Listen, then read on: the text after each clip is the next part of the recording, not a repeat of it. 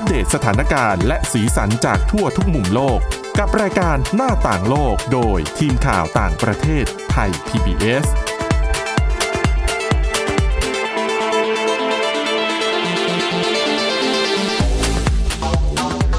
ครับสวัสดีครับต้อนรับคุณผู้ฟังสู่รายการหน้าต่างโลกกับทีมข่าวต่างประเทศไทย พี บี เอส นะครับวันนี้พบกับคุณกรีนจิรวัตรมาสุขและผมก้าวพงศธรสุขพงศ์ครับครับผมสวัสดีครับกับวันนี้เรายังมีเรื่องราวหลากหลายจากทั่วทุกมุมโลกมาอัปเดตให้คุณผู้ฟังได้ฟังกันนะครับมีทั้งเรื่องของโควิด สิบเก้า ที่ตอนนี้กลับมาระบาดรุนแรงในเกาหลีใต้และญี่ปุ่นอีกครั้งหนึ่งจนรัฐบาลเนี่ยกำลังพิจารณาดำเนินมาตรการที่เ, เพื่อรับมืออย่างเข้มงวดมากขึ้นด้วยนะครับแล้วก็เรื่องของนักโบราณคดีที่ไปพบกะโหลกของชาวแอชแท็กใช่ไหมครับแล้วก็การเพิ่มแรงจูงใจในการทำงานด้วยนะครับมาเริ่มกันที่เรื่องแรกกันเลยดีกว่าในช่วงสิ้นปีกำลังจะถึงปีหน้าละหลายๆคนมันสิ้นปีเหมือนจะเหมือนจะหมดแรงนะเอาจริงๆคืออันนี้มันคือการตั้งคำถามแหละว่าถ้าเกิดว่าเราขาดแรงจูงใจในการมาทำงานตั้งแต่วันจันทร์เนี่ยเราจะทำไงดีสัปดาห์นี้มันก็เลยเข้ามาวันพุธแล้วใช่ไหมมันก็จะบอกว่าไงมันมันก็ควรจะไปเริ่มสัปดาห์หน้าอะไรอย่างเงี้ยคือเขาแนะนำห้าวิธีช่วยทำให้เราเนี่ยมีพลังใจในการทำงานตั้งแต่เริ่มต้นสัปดาห์นะฮะเคยเป็นกันไหมฮะว่าตั้งแต่เริ่มวันจันทร์ที่ไรแรงจูงใจในการทำงานพลังใจต่างๆเนี่ยมันก็จะแบบมันยังไม่พร้อมที่จะเริ่มอ่ะแต่งานข้างหน้าก็มารออยู่แล้วไหนจะเป็นการประชุมที่ต้องเข้ากันแบบรัวๆตั้งแต่ต้นสัปดาห์นะครับอันนี้มันมีบทความเอ่อบทความจากนิตยสารฟอร์มฮะเรียกความเบื่อวันจันทร์ว่า Monday Blues หรือความซึมๆในการเริ่มต้นทำงานวันจันทร์โดยเฉพาะกับคนที่ไม่รู้สึกแฮปปี้กับงานที่ทำอยู่อยู่แล้วฮะก็จะยิ่งอ่าสัมผัสถึงความง่วงเหงาหาวนอนความซึมเศร้านี้เป็นมากมากเป็นพิเศษนะฮะเมื่อเจอกับปัญหานี้เราจะแก้ไขยังไงเขาก็แนะนำไว้ห้าอย่างเขาบอกว่าแฟรงค์ บัคนะฮะผู้เขียนหนังสือ Get Organized Time Management for School Leader นะฮะหนังสือว่าด้วยการจัด ก, การเวลาในที่ทำงานให้เป็นระบบระเบียบเนี่ยแนะนำว่าข้อแรกเนี่ยให้ทดลองจัดตารางคิวงานต่างๆของตัวเองไว้ตั้งแต่ช่วงบ่ายแก่ๆของวันศุกร์เลยครับเพื่อให้เราจะได้ไม่ต้องรีบร้อนในวันจันทร์คือบ่ายแก่ๆวันศุกร์ก็แมเนจตัวเองเลยว่า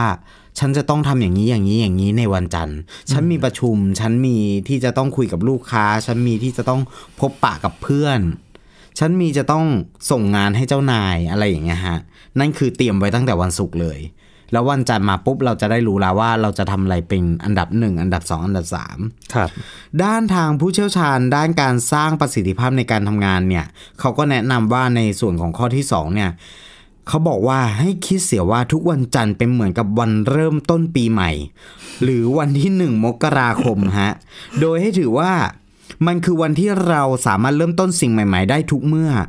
อะไรที่พลาดไปก็ทิ้งไว้ก่อนเหมือนกับว่ามันอยู่เมื่อปีที่แล้วไม่เป็นไรอันนี้ก็ไม่ต้องไม่สนใจแล้วใช่ก็คือให้คิดซะว่านี่เป็นปีใหม่เพราะว่าส่วนมากเวลาที่คนจะตั้งเป้าหมายในการใช้ชีวิตเนี่ยส่วนมากก็จะไปตั้งกันที่ปีใหม่ครับจะเริ่มเขียนแล้วว่าในปีต่อไปฉันจะทำอะไรบ้างฉันจะมีภาพไปเห็นอะไรบ้างส่วนใหญ่เวลาเห็นใน Facebook ก็คือเป็น New Year Resolution ใช่ไหมให้สรุปทั้งปีที่ผ่านมาแล้วก็บอกว่า ปีหน้าจะทำอะไรบ้างจริงๆเขาบอกว่าจริงปีหน้าบางคนก็ทำได้ไม่ครบหรอกหรืออาจทำไม่ได้เลยด้วยซ้ำนะฮะเพราะว่ามันต้องอยู่ที่หน้างานนะว่าเราแบบเออเราเราเจออะไรบ้างในชีวิตประจำวันอะไรเงี้ยข้อแนะนำต่อมาก็คือลองไปทำงานวันจันทร์ให้เร็วขึ้นกว่าปกตินิดหน่อยครับเพื่อให้เราเนี่ยสามารถมีเวลาที่จะไปจัดการสิ่งต่างๆในออฟฟิศได้อย่างรวดเร็วซึ่งสอดคล้องกับสถิติที่บอกว่าช่วงเวลาที่คนทำงานมากกว่า เจ็ดสิบห้าเปอร์เซ็นต์ ทำได้ดีที่สุดคือก่อนช่วงพักเที่ยงอืมก็คือสมมุติเราเข้างาน แปดโมง เราไปสัก หกโมง เฉพาะวันจันทร์นะต้นสัปดาห์เลยปุ๊บเราจะจัดการอะไรได้ดีขึ้นเนื่องจากเรามีเวลามากขึ้นวันจันทร์เนี่ยส่วนมากงานมันก็จะค้างค้างมาจากวันที่เราหยุดเสาร์และอาทิตย์ใช่ทุกอย่างจะคิดออกตอนนั้นแหละแล้ววันจันทร์ปุ๊บเราก็จะต้องทำทุกอย่างในการเริ่มต้นสัปดาห์นะฮะต่อมาข้อที่สี่จำกัดเวลาการประชุมให้ไม่เยอะเกินไปหลายๆบริษัทเนี่ยมักจะใช้การประชุมในการในการประชุมวันจันทร์เพื่อเริ่มต้นกำหนดทิศทางงานประจำสัปดาห์ ซึ่งถ้าหากเราจำเป็นต้องเข้าประชุมจริงๆก็ตั้งเป้าว่าการประชุมแต่ละครั้งในวันจันทร์เนี่ยจะใช้เวลาไม่นานเกินไปและมีนัดประชุมไม่มากเกินไปนักจะช่วยให้เราไม่เบื่อวันจันทร์อ่ะถูกไม่ควรเกินหนึ่งชั่วโมงนะใช่ต่อวงนะแล้วก็ไม่ควรจะเกินสองวงนะครับก็คือก็ก็ให้ใช้การ manage ที่ดีขึ้นให้ตัวพนักงานเนี่ยสามารถ manage ตัวเองได้ดีขึ้นนะฮะไม่ต้องมาจมปักอยู่ในห้องประชุมนะครับข้อสุดท้ายข้อที่ห้าเขาบอกว่าทุกๆวันจันทร์ให้กำหนดว่าเป็นวันที่ให้รางวัลกับตัวเองเช่นกำหนดว่าวันจันทร์จะเป็นวันที่เราจะได้ซื้อกาแฟร้านโปรดมาดื่มหรือได้ออกไปกินร้านอาหารโปรดหลังจากพักเที่ยงซึ่งแนวทางนี้นักจิตนักจิตวิทยาเนี่ยบอกไว้ว่าจะช่วยให้จิตใจเราจับคู่ระหว่างสิ่งที่เราชอบกับวันจันทร์ได้มากขึ้นและทำให้เรามีกำลังใจในการออกมาทำงานนี้อันนี้น่าสนใจคือคือจะมีไม่วันจันทร์ก็วันศุกร์ใช่ไหมใช่วันศุกร์ส่วนมากวันศุกร์จะเป็นชีทเดย์ครับใช่ไหมคือแบบแบกมาทั้งวันแล้วตั้งแต่จันทร์อังคารพุธพฤหัสเนี่ยพอมาวันศุกร์ปุ๊บหลังเลิกงานปุ๊บปะปาร์ตี้กันปะร้านอาหารดีๆอะไรอย่างเงี้ยนะฮะเพราะว่าวันศุกร์ปุ๊บวันเสาร์ก็ได้หยุดใช่ไหมมันก็เลยแบบว่ามีความรู้สึกว่าฉันไม่ต้องอะไรมากฉันไม่ต้องรีเอ่อฉันจะต้องรีแลกซ์ฉันจะต้องไม่เครียดมากก็จะเป็นวันผ่อนคลายนะฮะเป็นไงห้าเคล็ดลับที่ผมเอามาฝากกันอ่ะก็น่าสนใจนะครับก็คุณผู้ฟังสามารถนำไปปรับใช้ได้ให้เข้ากับชีวิตของเราโดยเฉพาะในปีหน้าเนี่ยสิ้นปีแบบนี้เนี่ยกำลังสะสางงานที่ผ่านมากำลังจะเริ่มต้นปีใหม่ก็ลองดูซิว่าเราจะทำยังไงให้ปีหน้ามีพลังกายพลังใจที่ดีขึ้นกว่าเดิมแต่เขาก็แนะนำมาอีกข้อหนึ่งนะว่าถ้าเกิดว่าไม่ชอบสาเหตุที่ไม่ชอบวันจันทร์เนี่ยมาจากปัญหาจากเพื่อนร่วมงานหรือว่าในที่ทำงานเนี่ยก็ควรเริ่มต้นด้วยการเปิดอกคุยกันอย่างตรงไปตรงมานะกับเพื่อนร่วมงานและหัวหน้างานของเราเพื่อหาทางแก้ไขที่มันตรงจุดที่สุดนะครับเพราะว่าเมื่อไรที่เราตื่นมาแล้วเรารู้สึกว่าฉันไม่อยากมาทำงานเลยนั่นคือเราเริ่มมีปัญหาแล้วนะมันก็บั่นทอนเหมือนกันนะคุณคือมันทำให้พอใจไม่อยากไปทำงานปุ๊บเนี่ยมาถึงที่ทำงานก็เซ็งละอ่าการประสิทธิภาพต่างๆมันก็จะลดลงตามไปด้วยนะครับหลังจากจบเรื่องของการทำงานเรามาต่อกันที่เรื่องนี้ดีกว่าฮะว่ามันมีการขุดค้นพบหัวกะโหลกของชาวแอสเทกกว่าหนึ่งร้อยสิบเก้าชิ้นที่หอคอยกะโหลกมนุษย์เม็กซิโกคือคือแอสเทกเนี่ยคุณกรีนคุณผู้ฟังอาจจะเคยได้ยินชื่อของมายาอินคาแอสเทกก็เป็นหนึ่งในนั้นเหมือนกันนะครับว่าคือเป็นเป็นเหมือนกลุ่มชาติพันธุ์ทางตอนกลางของเม็กซิโกครับผมเขาบอกว่าทุกแผ่นดินที่เราเหยียบย่ำไปเนี่ยล้วนมีเรื่องราวเกิดขึ้นมากมายในอดีตการนะฮะหลักฐานบางชิ้นก็สูญหายไปตามกาลเวลาแต่บางชิ้นก็ยังคงเป็นอนุสรณ์ให้เราเห็นจนถึงทุกวันนี้เช่นเดียวกับหอคอยกะโหลกมนุษย์ชาวที่ชาวแอสเท็กเนี่ยถูกฝังอยู่กลางกรุงเม็กซิโกซิตี้ประเทศเม็กซิโกที่ล่าสุดเพิ่งค้นพบกะโหลกมนุษย์ปริศนากว่าหนึ่งร้อยสิบเก้าชิ้นนะครับสถาบันมนุษยวิทยาและประวัติศาสตร์แห่งชาติได้ออกแถลงว่ามีการขุดเอ่อขุดค้นพบกะโหลกมนุษย์นะฮะเพิ่มเติมบริเวณหอเอ่อหอคอยหัวกะโหลกอันโด่งดังเป็นสัญญาณให้เห็นว่าพื้นที่นี้เคยมีคนตายมากมายและบางส่วนก็ยังถูกค้นพบไม่หมดนะฮะสำหรับหัวเอ่อหอคอยหัวกะโหลกมนุษย์แห่งนี้นะฮะได้รับการค้นพบโดยบังเอิญระหว่างที่กำลังทำการบูรณะปฏิสังขรณ์อาคารแห่งหนึ่งเมื่อปีคริสตศักราชสองพันสิบห้าที่ผ่านมาโดยนักโบราณคดีเนี่ยเชื่อว่านี่เป็นส่วนหนึ่งของชั้นวางหัวกะโหลกที่วิหารเทพเจ้าแห่งดวงอาทิตย์เทพเจ้าแห่งสงครามและการบูชายันซึ่งเป็นวิหารศักดิ์สิทธิ์ของมนุษย์อ่าในยุคนั้นนะฮะซึ่งคำเรียกกลุ่มชาติพันธุ์ในทองอ่าใช้คำเรียกแอสเท็กเนี่ยเป็นคำเรียกกลุ่มชาติพันธุ์ในตอนกลางของเม็กซิโกเหมือนกับเหมือนกับที่คุณก้าวบอกไปไว้เมื่อกี้นะฮะสำหรับชั้นวางหัวกะโหลกอันเลื่องลือนี้อันเลื่องลือนี้รู้จักกันในชื่อของอ่าในชื่อที่ตั้งอยู่บริเวณมุมของวิหารแห่งหนึ่งนะฮะซึ่งมุมของวิหารแห่งเนี้ยเป็นเมืองหลวงเก่าของชาวแอสเท็กในเวลานั้นฮะจึงมีการสันนิษฐานว่าวิหารแห่งนี้ถูกสร้างมาเพื่อความยำเกรงกับเหล่าศัตรูที่หวังเข้ามายึดครองเมืองเพราะฉะนั้นก็คาดการณ์กันว่าอันนี้คือการเอาคนไปบูชายันแล้วก็เอาศีรษะเนี่ย มาวางเรียงกันเพื่อข่มขู่ศัตรูที่ผ่านมานักโบราณเอ่อนักโบราณคดีพยายามทำความเข้าใจความหมายที่อาจซุกซ่อนอยู่ในหอคอยหัวกะโหลกดังกล่าวนะฮะซึ่งหลังจากมีการขุดค้นพบตรวจสอบอย่างละเอียดแล้วอ่ะก็พบว่าหัวกะโหลกที่ถูกนำมาประดับนั้นมีทั้งศีรษะของนักรบผู้หญิงและเด็กทำให้มีการคาดการณ์ต่างๆนานานะฮะว่าหอคอยแห่งนี้อาจจะเป็นสถานที่บูชายัญซึ่งเหล่าเด็กผู้หญิงและเด็กเนี่ย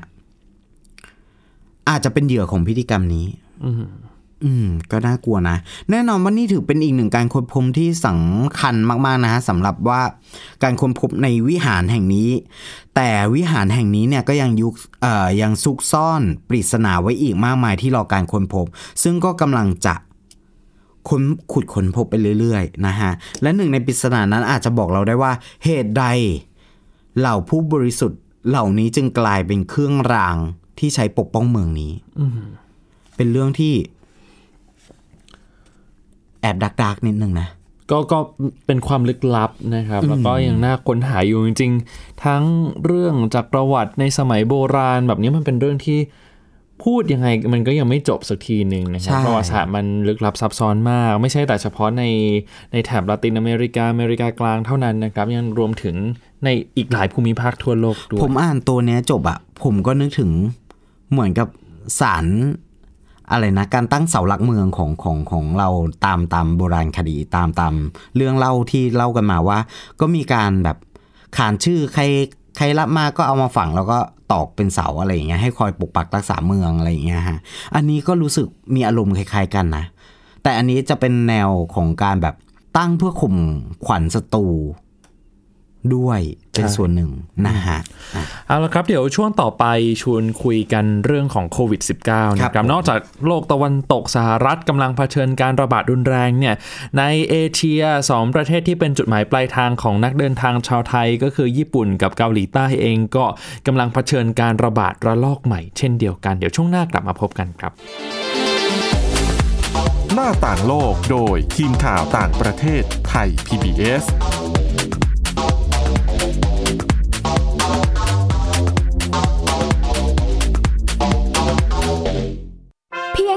สมาร์ทโฟนก็ฟังได้ไทย พี บี เอส Digital Radio สถานีวิทยุดิจิทัลจากไทย พี บี เอส เพิ่มช่องทางง่ายๆให้คุณได้ฟังรายการดีๆทั้งสดและย้อนหลังผ่านแอปพลิเคชันไทย พี บี เอส Radio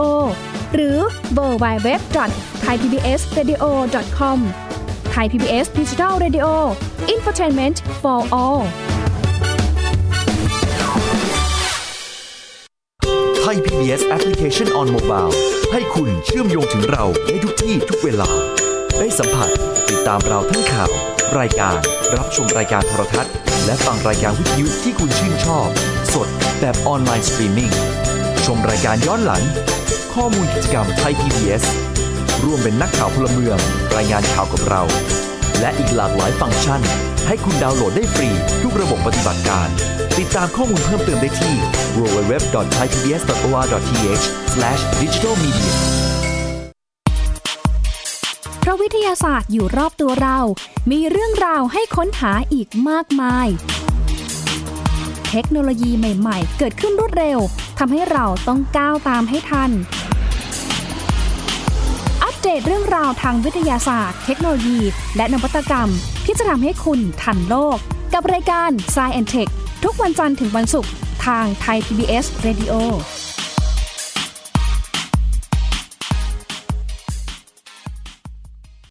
มากกว่าด้วยเวลาข่าวที่มากขึ้นจะพัดพาเอาฝุ่นออกไปได้ครับมากกว่าให้คุณทันในทุกสถานการณ์ตามที่กฎหมายดังกล่าวกำหนดเอาไว้มากกว่ากับเนื้อหาเที่ยงตรงรอบด้านนำมาใช้ในคดีเมาแล้วขับมากกว่าในทุกทางออกของสังคมป้องกันไม่ให้ปัญหาเกิดขึ้นมากกว่ากับข่าวรอบวันในทุกมิติเครนก่อสร้างเกิดอุบัติเหตุขึ้นมากกว่าด้วยการวิเคราะห์ที่ตรงจุดความพยายามของภาครัฐที่จะแก้ปัญหาและมากกว่ากับทีมข่าวมืออาชีพ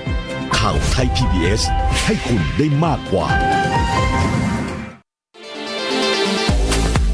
หน้าต่างโลกโดยทีมข่าวต่างประเทศไทย พี บี เอส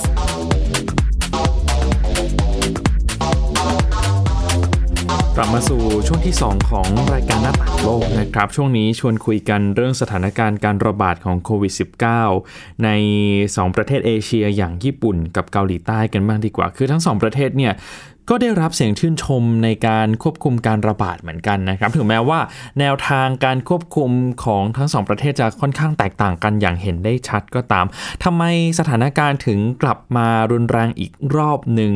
เดี๋ยวเรามาวิเคราะห์กันนะครับแต่ว่าในภาพรวมเนี่ยถ้าย้อนกลับไปเมื่อช่วงสุดสัปดาห์ที่ผ่านมาถือว่าเป็นช่วงเวลาที่ทั้งญี่ปุ่นและเกาหลีใต้มีผู้ติดเชื้อรายวันทำสถิติเพิ่มสูงที่สุดนับตั้งแต่เกิดการระบาดภายในประเทศมาเลยนะครับอย่างที่เกาหลีใต้เนี่ยเมื่อวันอาทิตย์ที่ผ่านมาพบผู้ติดเชื้อสูงมากนะครับประมาณ หนึ่งพัน กว่าคนแล้วก็ญี่ปุ่นเนี่ยเมื่อวันเสาร์ที่ผ่านมาพบผู้ติดเชื้อ สามพันสามสิบเจ็ด คนคือถือว่าสูงที่สุดเลยตั้งแต่ช่วงการระบาดใหม่ๆเมื่อช่วงต้นปีนะครับทีนี้ก็เลยทำให้เกิดความกังวลตามมาถึงระบบโรงพยาบาลระบบสาธารณสุขว่าจะรองรับผู้ติดเชื้อรายใหม่ไหวหรือไม่นะครับทีนี้คำถามก็คือทำไมทั้งสองประเทศที่ดูเหมือนจะบริหารจัดการได้ดีเนี่ยถึงเกิดการระบาดถึงมีจำนวนผู้ติดเชื้อรายวันที่เพิ่มสูงขึ้นอีกครั้งหนึ่งแม้ว่าหลังจากสุดสัปดาห์ที่ผ่านมาตัวเลขจะเริ่มทรงๆตัวนะครับก็คือยังเพิ่มขึ้นแหละแต่ก็ไม่ได้เพิ่มแต่จุดสูงสุดเหมือนที่เคยเกิดขึ้นเมื่อช่วงสุดสัปดาห์นะครับทีนี้คำถามอย่างที่ผมบอกไปว่าสาเหตุเกิดจากอะไรผู้เชี่ยวชาญบอกว่าเป็นเพราะสภาพอากาศที่มันเริ่มเย็นในช่วงฤดูหนาวเนี่ยก็อาจจะเป็นสาเหตุสำคัญส่วนหนึ่งที่ทำให้ผู้ติดเชื้อเพิ่มขึ้นได้นะครับเพราะว่าอย่างก่อนหน้านี้ที่สหรัฐเองเขาก็ประเมินว่าพออากาศเย็นในฤดูหนาวปุ๊บเนี่ยประชาชนก็จะไม่ออกไปข้างนอกแล้วจะรวมตัวกันอยู่แต่ภายในบ้านทีนี้พอรวมตัวกันเป็นกลุ่มใหญ่ๆในสมาชิกในครอบครัวเนี่ยแน่นอนเราไม่ได้ใส่หน้ากากอนามัยป้องกันหรือว่าเว้นระยะห่างอยู่แล้วนะครับคุณกรีนลองลองนึกถึงเวลาอยู่กับครอบครัวตัวเองก็พูดจากันตามปกติแต่เราอาจจะลืมไปว่าสมาชิกบางคนก็อาจจะออกไปใช้ชีวิตกันตามปกติไปเที่ยวไปดื่มกินกับเพื่อนๆ เพราะฉะนั้นโอกาสที่จะรับเชื้อแล้วเอามาแพร่เชื้อต่อภายในครอบครัวเนี่ยก็เป็นไปได้สูงนะครับทีนี้นอกจากเรื่องของฤดูหนาวแล้วเนี่ยทั้งสองประเทศมีจุดร่วมคล้ายๆกันนะครับในเรื่องของสาเหตุก็คือประชาชนเริ่มไม่สนใจที่จะทำตามคำเตือนหรือว่ามาตรการป้องกันโรคอย่างเคร่งครัดเหมือนช่วงแรกๆแล้วเพราะว่าแหมใช้มาตรการควบคุมอย่างเกาหลีใต้เนี่ยใช้มาตรการควบคุมค่อนข้างเข้มงวดก็ประชาชนก็เริ่มเบื่อเหมือนกันนะครับขณะที่รัฐบาลเองก็หันไปให้ความสำคัญกับการฟื้นฟูเศรษฐกิจที่ได้รับผลกระทบอย่างหนักจากโควิด สิบเก้า อันนี้เป็นการตั้งข้อสังเกตของประธานสมาคมระบาดวิทยาแห่งเกาหลีใต้ที่ทางหนังสือพิมพ์ The Wall Street Journal นำมาตีพิมพ์เอาไว้นะครับถ้ามาดูเฉพาะเกาหลีใต้ก่อนเกาหลีใต้เนี่ยเป็นประเทศที่ใช้มาตรการเชิงรุกควบคุมโควิด สิบเก้า จนกลายเป็นแม่แบบให้อีกหลายประเทศทั่วโลกก็ว่าได้นะครับโดยเฉพาะการใช้เทคโนโลยี Contact Tracing สำหรับใช้ติดตามตัวผู้ติดเชื้อผู้สัมผัสใกล้ชิดที่เป็นกลุ่มเสี่ยงเพื่อนำมาตรวจหาเชื้อแล้วก็กักตัวสังเกตอาการแต่ว่าประเด็นสำคัญก็คือการติดเชื้อในครั้งนี้ซึ่งเป็นระลอกที่สี่ของเกาหลีใต้แล้วเนี่ยเป็นกลุ่มขนาดเล็กที่กระจัดกระจายไปตามศูนย์ดูแลผู้สูงอายุโรงพยาบาลร้านอาหารผับบาร์สถานบันเทิงต่างๆนะครับรวมถึงในสถานศึกษาด้วยเพราะฉะนั้นการติดตามตัวที่ใช้เทคโนโลยี Contact Tracing เนี่ยมันก็เลยทำได้ยากนะครับต่างจากในกรณีการติดเชื้อเป็นกลุ่มก้อนขนาดใหญ่ในโบสถ์ของลัทธิชินชอนจีในเมืองแทกูในเมื่อช่วงต้นปีแล้วก็การติดเชื้อภายในสถานบันเทิงในย่านอิตาวอนครับผมในอีกประมาณช่วงเดือนพฤษภาคมนะครับถ้าจำไม่ผิดคือสองกรณีที่เกิดขึ้นนั่นนะเป็นกลุ่มใหญ่มากแล้วก็รู้ตัวชัดด้วยนะว่าคนที่เป็นซูเปอร์สเปรดเดอร์เนี่ยเป็นใครอย่างโบสถ์ชินชอนจีในเมืองแทกูก็รู้ใช่ไหมครับว่าเป็นคุณป้าคนหนึ่งที่ มีอาการไม่สบายอยู่แล้วแล้วก็เข้าไปทำพิธีประกอบพิธีตามความเชื่อก็เลยแพร่เชื้อให้คนเป็นจำนวนมากหรือว่าอย่างในสถานบันเทิงของในย่านอินตาวอนเนี่ยก็รู้ตัวคนที่เป็นซูเปอร์สเปรดเดอร์เหมือนกันเพราะฉะนั้นก็เลยควบคุมได้ง่ายมากกว่านะครับนอกจากนี้ผู้ติดเชื้อกลุ่มคนรุ่นใหม่เนี่ยส่วนใหญ่ก็มักจะไม่ได้แสดงอาการที่ชัดเจนก็เลยทำให้การติดตามตัวนี้ทำได้ยากขึ้นแล้วอย่างที่ผมบอกไปพอติดเชื้อแบบไม่แสดงอาการปุ๊บเนี่ยก็ไม่สามารถจับได้ว่าเป็นหรือไม่เป็นพอแบบนี้ก็เข้าสามารถเข้าไปแพร่เชื้อต่อภายในครอบครัวได้นะครับแล้วก็ผู้นำของเกาหลีใต้เนี่ยประธานาธิบดีมุนแจอินก็ยอมรับนะครับว่าประเทศกำลังเผชิญสถานการณ์ฉุกเฉินจนต้องยกระดับมาตรการป้องกันโรคโรงเรียนในกรุงโซลตอนนี้สั่งปิดแล้วนะครับแล้วก็ใช้วิธีการเรียนแบบออนไลน์ไปจนถึงสิ้นเดือนนี้เพราะว่ากรุงโซลแล้วก็พื้นที่โดยรอบที่เรียกว่าเขตปริมณฑลเนี่ยถือว่าเป็นหนึ่งในจุดที่พบการระบาดรุนแรงรัฐบาลยังระดมกำลังทหารลงพื้นที่ทุกเขตของกรุงโซลเพื่อช่วยเจ้าหน้าที่สาธารณสุขสอบสวนโรคด้วยนะครับคือก่อนหน้านี้นอกจากทหารก็ยังมีตำรวจแล้วก็เจ้าหน้าที่พลเรือนที่เกี่ยวข้องกับหน่วยงานด้านสาธารณสุขก็ลงพื้นที่ในกรุงโซลไปแล้วสำหรับเรื่องของระบบสาธารณสุขเนี่ยรัฐบาลเขาก็แก้ปัญหาด้วยการเพิ่มจำนวนเตียงผู้ป่วยอีกประมาณ หนึ่งหมื่น เตียงให้ได้ภายใน สองถึงสาม สัปดาห์ข้างหน้านะครับและสำหรับพยาบาลที่ดูแลผู้ติดเชื้อโควิด สิบเก้า เนี่ยก็จะได้รับเงินพิเศษด้วย สาม ล้านวอนหรือประมาณ แปดหมื่นสองพัน บาทอันนี้ต่อเดือนนะครับก็เป็นค่าตอบแทนที่ต้องไปเสี่ยงเขาเรียกว่าค่าตอบแทนความเสี่ยงใช่ครับทีนี้ถ้าญี่ปุ่นเกาหลีใต้เนี่ยโอเคอย่างที่ผมบอกไปว่าจัดการมาตรการเชิงรุกแล้วก็ได้รับความชมมากนะครับทีนี้ญี่ปุ่นเนี่ย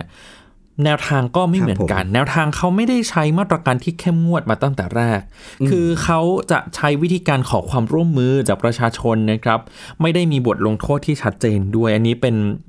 ต้องบอกว่าญี่ปุ่นเนี่ยกฎหมายเขาแรงอยู่เรื่องของการบังคับอะไรอย่างเงี้ยคือเขาสามารถโต้แย้งได้สามารถฟ้องได้ถ้าเกิดว่ารัฐบาลไปบังคับเขาอะไรอย่างเงี้ยนะฮะเพราะฉะนั้นเนี่ยจึงออกมาเห็นในรูปแบบของการขอความร่วมมือให้ประชาชนปฏิบัติตามอย่างนี้ให้ประชาชนทำอย่างนี้แนะนำก็ก็เป็นข้อสังเกตมาตั้งแต่ต้นว่าทำไมญี่ปุ่นถึงแม้จะประกาศสถานการณ์ฉุกเฉินไปแต่ว่าก็ไม่สามารถบังคับได้นะครับจะเป็นการขอความร่วมมือเฉยๆแล้วรัฐบาลของโยชิฮิเดะซุงะเนี่ยก็ยังผลักดันโครงการกระตุ้นการท่องเที่ยวที่ชื่อว่า Go to Travel ด้วยทีนี้พอกระตุ้นการท่องเที่ยวปุ๊บคนจากเมืองที่มีการระบาดสูงเนี่ยก็เดินทางไปทั่วนะครับทำให้เชื้อมันแพร่กระจายเป็นวงกว้างอย่างรวดเร็วการจะไปติดตามตัวก็ทำได้ยากเหมือนกันแต่ว่าตัวผู้นำญี่ปุ่นคนใหม่เนี่ยก็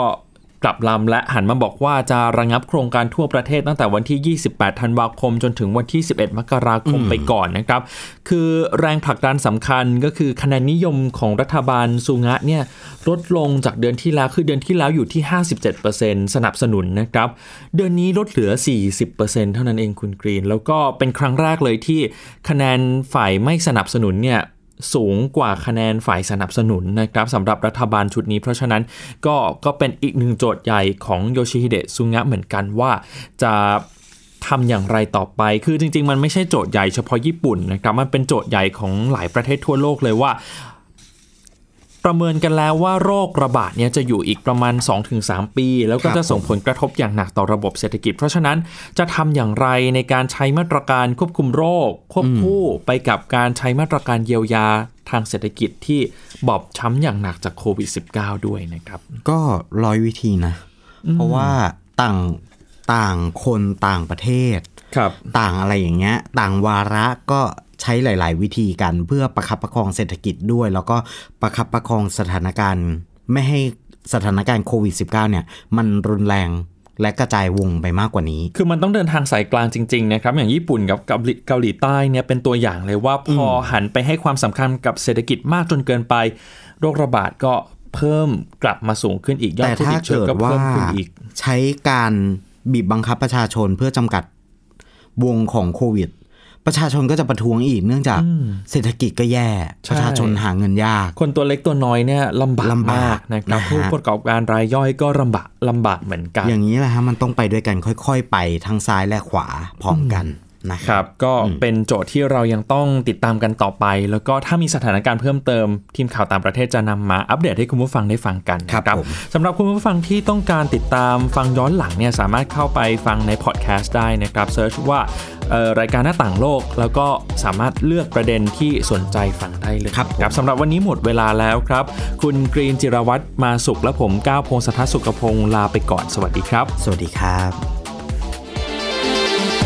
Thai พี บี เอส Podcast. View the world via the voice.